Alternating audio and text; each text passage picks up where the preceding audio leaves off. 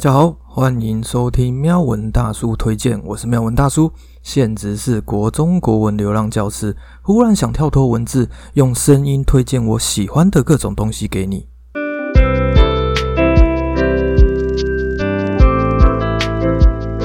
虽然上次预告了这集要做理财相关的书籍，但我其实不是很有把握。你想想嘛，我是中文系毕业的人哦，升上高中后数学就没有及格过，到了大学之后就完全没碰数学了。知道数字的重要，已经是开始教书的第三年。接了教学组长这个职务，竟然要算学校老师们的薪水。还有各种经费的申请，虽然大部分可以用 Excel 解决，但突然要面对这么多数字在跑，还是感到相当头痛啊！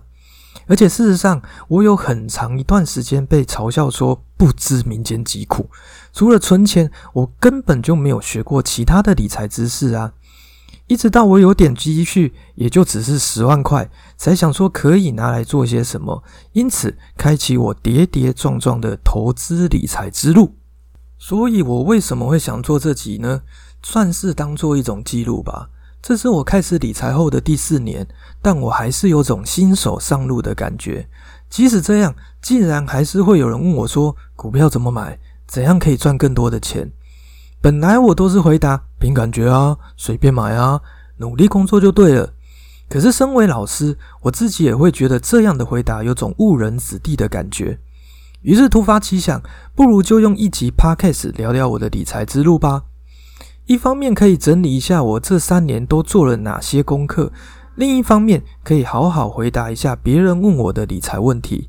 希望这样可以稍微、稍微。稍微弥补一下台湾理财教育的不足，这样当还有人问我时，我就可以直接把音档传给他听就好啦。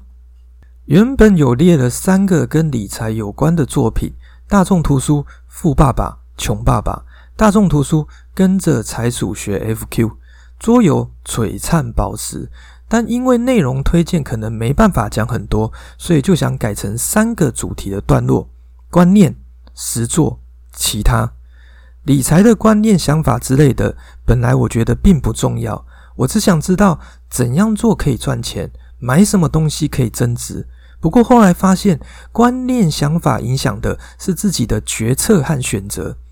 我今天该不该买 iPhone 十二呢？我今天要吃路边摊还是日本料理呢？不一样的决定造就的结果当然不一样，同时也影响着财务的分配。实作主要是以股票为例子，但也会说说其他的理财工具。我自己是属于先做好功课再下手买的类型，投资理财也是一样的，所以我会跟你说说我对于不同的理财工具、理财方式有多少了解。我为什么选择买股票而不是买基金？什么是我一直搞不懂，所以一直不敢去碰的理财方式？除此之外，你会发现我为什么要在讲理财时介绍《璀璨宝石》这款桌游？我觉得这跟现在在国中教学科很像，老师们讲了很多概念观念，学生们却不一定可以理解明白。为什么要背英文单字？为什么要背国文注释？当你要翻译文章时，你就会知道了；当你要跟别人解释状况时，你就会用到了。同样的。当你开始投资理财时，你就会知道观念有多重要了。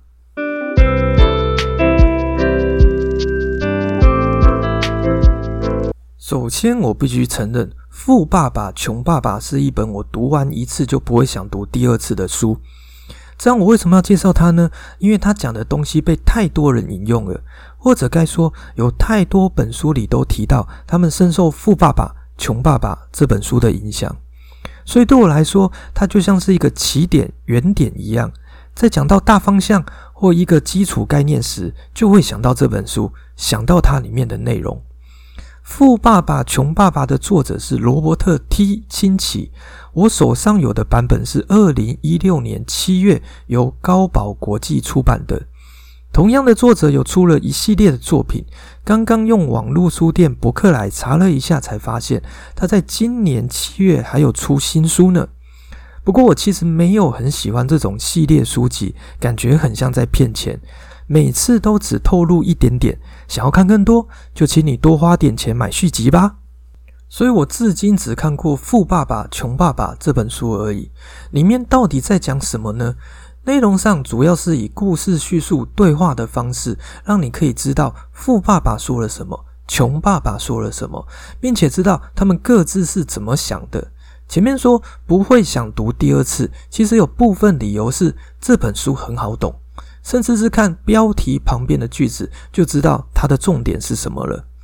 以前两课来说，第一课写的是穷人和中产阶级为钱工作，富人让钱为他们工作。第二课写的是你必须明白资产和负债的区别，并且购买资产，是不是有种似曾相识的感觉呢？我在后来看到的跟理财观念相关的书籍中，经常看到这两个观念呢。也因为这样。如果今天有人跟我说他最近想开始学理财，但不知从何学起，我就会介绍《富爸爸穷爸爸》给他。至少你会知道什么是理财，你应该要注意什么，或者是有钱人到底都是怎么想的，他们怎么变得有钱的。如果看完《富爸爸穷爸爸》，你还是觉得太抽象了。没关系，你可以再找另外两本书来看，分别是《习惯致富》和《习惯致富人生实践版》。听书名就知道，他们是同一个作者汤姆·科利写的两本书，而且都是远流出版社出版的。不过出版时间不一样，《习惯致富》是二零一九年十月出版的，《习惯致富人生实践版》是二零二零年九月出版的。从出版年份来看，是不是比《富爸爸穷爸爸》新很多呢？所以我认为，倒没有说一定要先看哪一本书，再看哪一本书，反正讲的东西差不多嘛，就挑自己比较有兴趣的先看吧。不过对我来说，《习惯致富》就更不像在讲理财的书了，里面总共提到三四种习惯。有些看标题就知道是在讲理财，没错，但有些就很像生活指南。譬如说，第四个习惯，每天花三十分钟运动，每天都吃健康的食物；第十个习惯，每天控制自己的言辞和情绪；第十八个习惯，每天保持耐性；第二十八个习惯，努力每天快乐。这样听起来是不是很像以前健康教育课本里会出现的话呢？可是不用担心，它确实是本在讲理财观念的书，没错。这种感觉很像我在跟学生解释为什么他们现在读书就是赚钱一样。如果你不知道要遵守交通规则，今天闯红灯出车祸要罚钱要赔钱，不就是多花钱吗？反过来说，如果你今天非常遵守交通规则，身体健康。没痛没病的，是不是就是变相的在存钱或赚钱呢？这样说你可以明白了吗？简单来说，习惯致富不单单只是告诉你钱的使用方式而已，而是透过生活上的各种习惯去累积财富，或者减少花钱的机会。如果是以华人地区的说法来讲，它就是告诉你从日常习惯去开源节流吧。那要是你跟我一样，对于整篇都是论述的文章感到头痛的话，你可以先看《习惯致富人生实践版》，它就跟《富爸爸穷爸爸》的形式很像了，都是边说故事边讲注意事项。但《习惯致富人生实践版》特别的地方在于，它是爷爷和三个孙子的对话，孙子分别是十二、十三、十五岁。所以可想而知，爷爷的遣词用字都不会太难。这其实也是我近期想在学校里面做的事情：教学生什么是理财，为什么要理财。虽然我相信读书考试是改变学生家庭、社会、经济地位最好的方法，但我也不希望学生跟我一样，到了三十几岁遭受打击了，才开始学习理财。许多理财相关的书籍都会跟读者说，越早开始理财越好。可是不好意思啊，大叔，我已经三十几岁喽，跟一些大学读金融相关科系的人比起来，我已经落后他们十几年喽。因此，身为一名教师，我只能用力的祈祷学生，或是正在听这集的你，不要犯跟我一样的错误，赶紧一起来学习理财吧。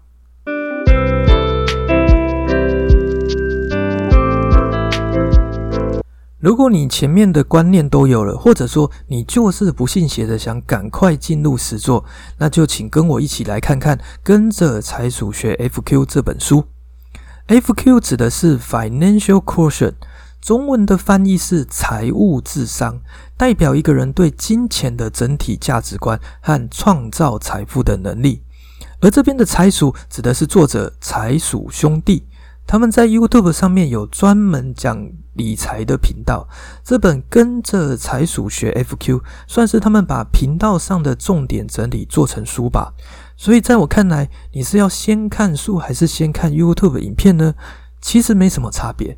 不过如果你跟我一样是理财菜鸟，还是比较推荐先看书，这样才能清楚知道作者的文章脉络以及各个主题之间的关系。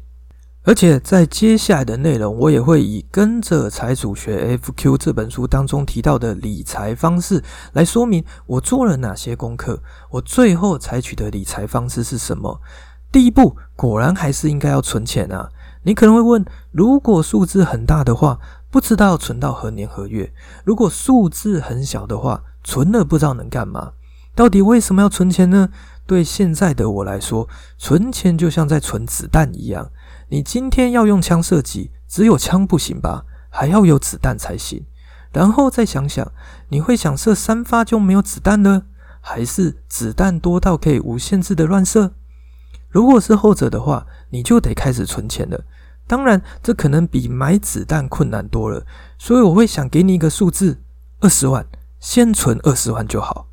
开头有提到，我自己是先有十万块才开始投资理财的。那时没有遇到好的老师，我是说可以教我理财的老师，所以就胡乱买了一张储蓄型保险。虽然现在回头看，那也不算是太糟糕的决定，但我亲爱的母亲大人当时可是反应超大的。我大概永远忘不了他一副好像我去杀人放火一样的表情。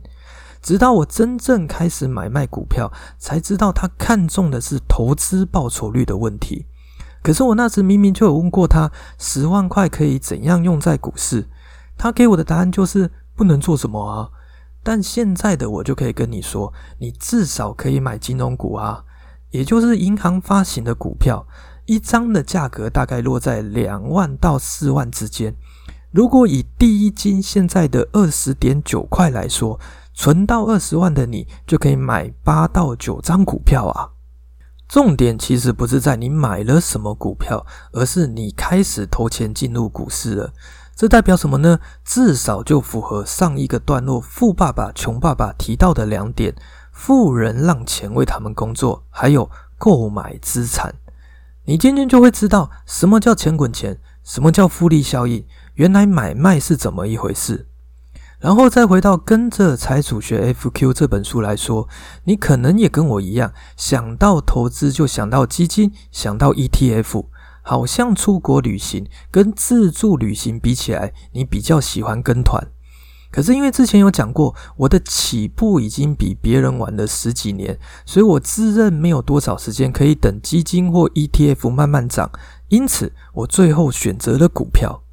至于基金、股票、ETF 的差别，在跟着财主学 FQ 中都有生动有趣的讲解。我对这本书真的有种相见恨晚的感觉。要是三年前就让我看到这本书，搞不好我的投资理财之路可以走得更顺利一点。不过我也必须说，这本跟着财主学 FQ 比较像是给新手的指南。玩游戏的时候，在新手村里的介绍一样，他会告诉你各种怪物、各种投资商品的不同，还有各种路线的优点、缺点。当你比较有点概念后，出了这个新手村，面对投资理财的世界，你会发现一百种人可能就有一百种不同的投资组合。怎样的组合技比较适合自己，就是你接下来要思考的问题。以我自己来说，既然我选了股票，就要介绍一位作者的两本书给你：陈乔红写的《算股高手的惊人财富翻倍术》和《算股达人的翻倍成长投资术》。一样得先承认，我并不是两本书都有看完。不过，就像武林秘籍一样，我这三年都是靠着这两本书里的一招半式打天下。这么讲起来，好像光股票就可以讲一集 podcast 呢。但还是等，如果听众有兴趣再说吧。我一直都觉得比我厉害的人多太多了。除了股票和前面讲的基金、ETF 之外，我也有试着想了解外币买卖和买房子这两件事。可是因为马上发现这两件事都离我太遥远了，只好放弃。所谓的遥远是外币离我的生活太遥远，我实在没办法花更多时间去关心别国的汇率高低。买房子则是离我的存款和收入太遥远。我有稍微计算过，我现在连每个月的房屋贷款都付不起呢。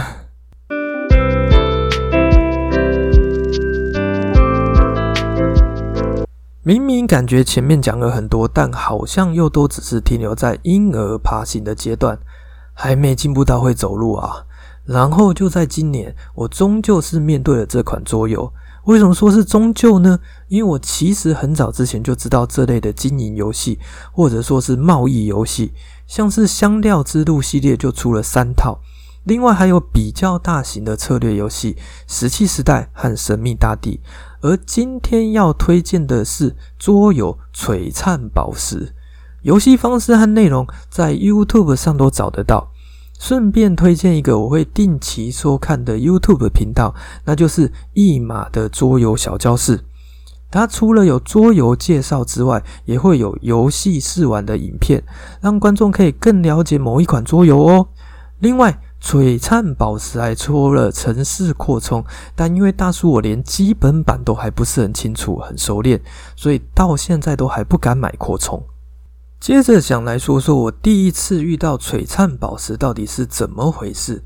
那天晚上一样是朋友们在桌游店的聚会，大概玩到十点半左右，有些朋友要赶着回家，所以就打算要先解散了。没想到热情的店长竟然还不舍得放我们离开，很积极的问我们可以再留下来吗？可以留晚一点吗？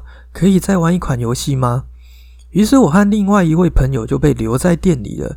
趁着朋友去上厕所的时间，我就点了几款有兴趣、想尝试的桌游，结果都是动辄要两三个小时的游戏。最后突然看到璀璨宝石的盒子，就想说学一下吧。这时朋友也上完厕所回来了，附和说他也想学着玩璀璨宝石。于是店长和他的朋友就开始教我们怎么玩。有玩过或了解这款游戏的听众就知道，它的规则真的不多，甚至可以说简单到爆炸。可是，在之后将近一个小时里，我就像在大海里迷路一样，找不到出路，彷徨无助。用一句话讲，璀璨宝石就只是一款拿筹码换取卡牌赚积分的游戏。但我一开始就是不知道该拿怎样的筹码换怎样的卡牌可以累积积分啊！而且当别人跟我说你不应该拿那个，你应该要走另外一条路时，我还会觉得对方莫名其妙，或者他根本在讲外星语言。桌上不就是筹码、卡牌、积分三样东西而已吗？哪来的路？什么路？我根本就看不见啊！不过我确实也有发现一些问题：为什么我拿的筹码不一定可以换到卡牌？为什么我的卡牌不一定有分数？为什么人家会跟我说不划算？为什么别人需要抢资源？为什么有人可以不用花费筹码就赚到积分？刚开始也有想过，会不会只是我不熟悉规则，所以才什么都不会，什么都看不懂？于是我隔天一早就冲去桌游店把这款游戏买回家了。结果发现说明书也真的只有一张纸而已，该说的规则、游戏方式，前一晚的店长和他的朋友其实都有跟我们说了。所以到底发生了什么事？后来总算在 YouTube 上找到了一部教的比较仔细的影片，这才知道所谓的路指的是你要怎样获取积分的路线。譬如说，在游戏里有五种颜色的卡牌和筹码，分别是黑色、白色、蓝色、绿色、红色。你是要先换白色的卡片呢，还是换绿色的卡片呢？在这选择当中，其实就是在决定路线的。而且因为就五种颜色嘛，总会有人跟你选同样的路，所以资源当然就是先抢先赢啦。说到这，你不觉得跟投资理财很像吗？你的资源、你的金钱是有限的，怎样把这些资源、金钱投资在更好的卡牌商品上，让钱赚钱？这不就是璀璨宝石里在做的选择、选取路线吗？而且再回过头来看，我在学习完璀璨宝石的过程中，不也是跟学习投资理财很像吗？为什么别人买股票可以赚钱，我却是赔钱？为什么别人知道买哪张股票会涨，我却什么都不知道，什么都看不到？人家可以分辨什么是有价值的，什么是浪费钱的，而我却搞不清楚状况。这些问题真的要自己做过功课，反复练习过后才会有解答啊！像璀璨宝石，我大概用左右手对决玩了十几次，才有一点点、一点点知道他到底在玩些什么。所以这边除了跟大家分享投资理财的经验外，也希望推广宣传，让更多的人可以来找我这个边缘人大叔一起玩桌游啊！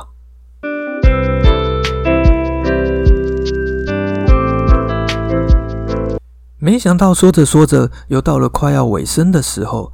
就像一开始讲的，这集绝对不是什么专业的分析评论。我只是说些我自己的经历罢了，欢迎各路高手多多指教喽。也像我每次在做股票买卖时，会发现同一时间里有好多人在卖，有好多人在买，都会觉得啊，英雄所见略同。不过也可能像某本书里说的，股票买卖就只是看现在是笨蛋多还是聪明的人多而已。另外，在做这集的时候，又想到了一个做 podcast 的理由。那就是这世界的高手太多了，像前面提到的一马的桌游小教室当中的一马，竟然就比我小啊！这是他自己在两万 Q&A 的影片里面提到的。呃，当人家已经是店长，有两万粉丝时，我还在妈妈十块啊，所以才想说，好像应该开始做些什么了，好像应该开始赶点进度了。从某方面来说，做 Podcast 也算是一种创业吧。虽然还没开始盈利，也不知道能不能赚钱，但就是个起步嘛。我也是最近才知道，很多的 YouTube 也是奋斗了好几年才有现在的成就。然后真的有听众预约了下一集的主题是跟心理学有关的呢，妈，我都可以做完这集理财了，再做一集心理学应该也没问题吧？你可能会问说，一个国中国文老师懂什么心理学？我们也是要读教育心理的啊。而且，如果你跟这集一样，想听听看一个大外行怎么介绍心理学作品，就跟我一起期待下一集喽。最后说明一下，为什么我今天要赶在晚上前上传音档呢？因为我晚上要去看相声瓦舍的表演，鸡都下蛋了。祝大家有个愉快的周六夜晚，感谢你的聆听，我是妙文大叔。忽然想跳脱文字，用声音推荐我喜欢的各种东西给你。想一起讨论心理学的话，我们下一集再会。